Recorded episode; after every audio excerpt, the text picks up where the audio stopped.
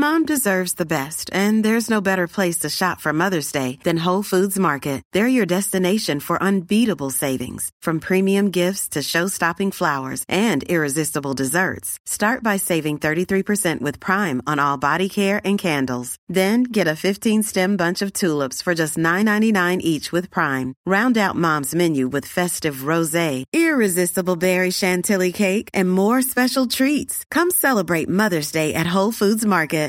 Good morning and happy weekend. This is Mary Mooney from the Oregonian Oregon Live, and here's a quick look at some of our best stories to keep you informed, entertained, and enjoying Oregon this weekend.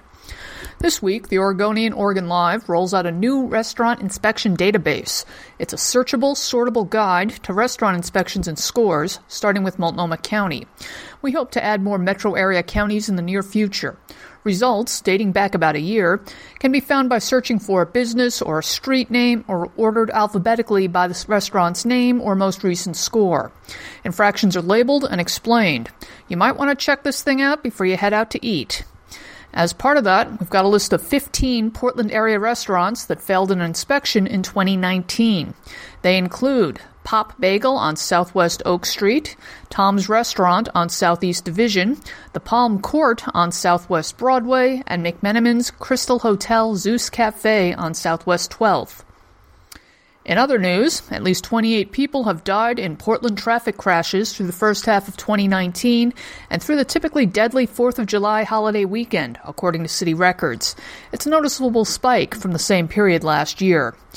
According to preliminary city figures, the death toll through July 5th this year is the highest of any period in the past five years. Last year, 18 people died in Portland traffic crashes during the same time frame. The news, however, is not all bad. The weather folks say we're looking at a delightful weekend with partly sunny skies and highs around 80. Go outside, enjoy it. For these and more news stories, pick up today's copy of The Oregonian or head to OregonLive.com. We'll be back Monday morning with another flash briefing.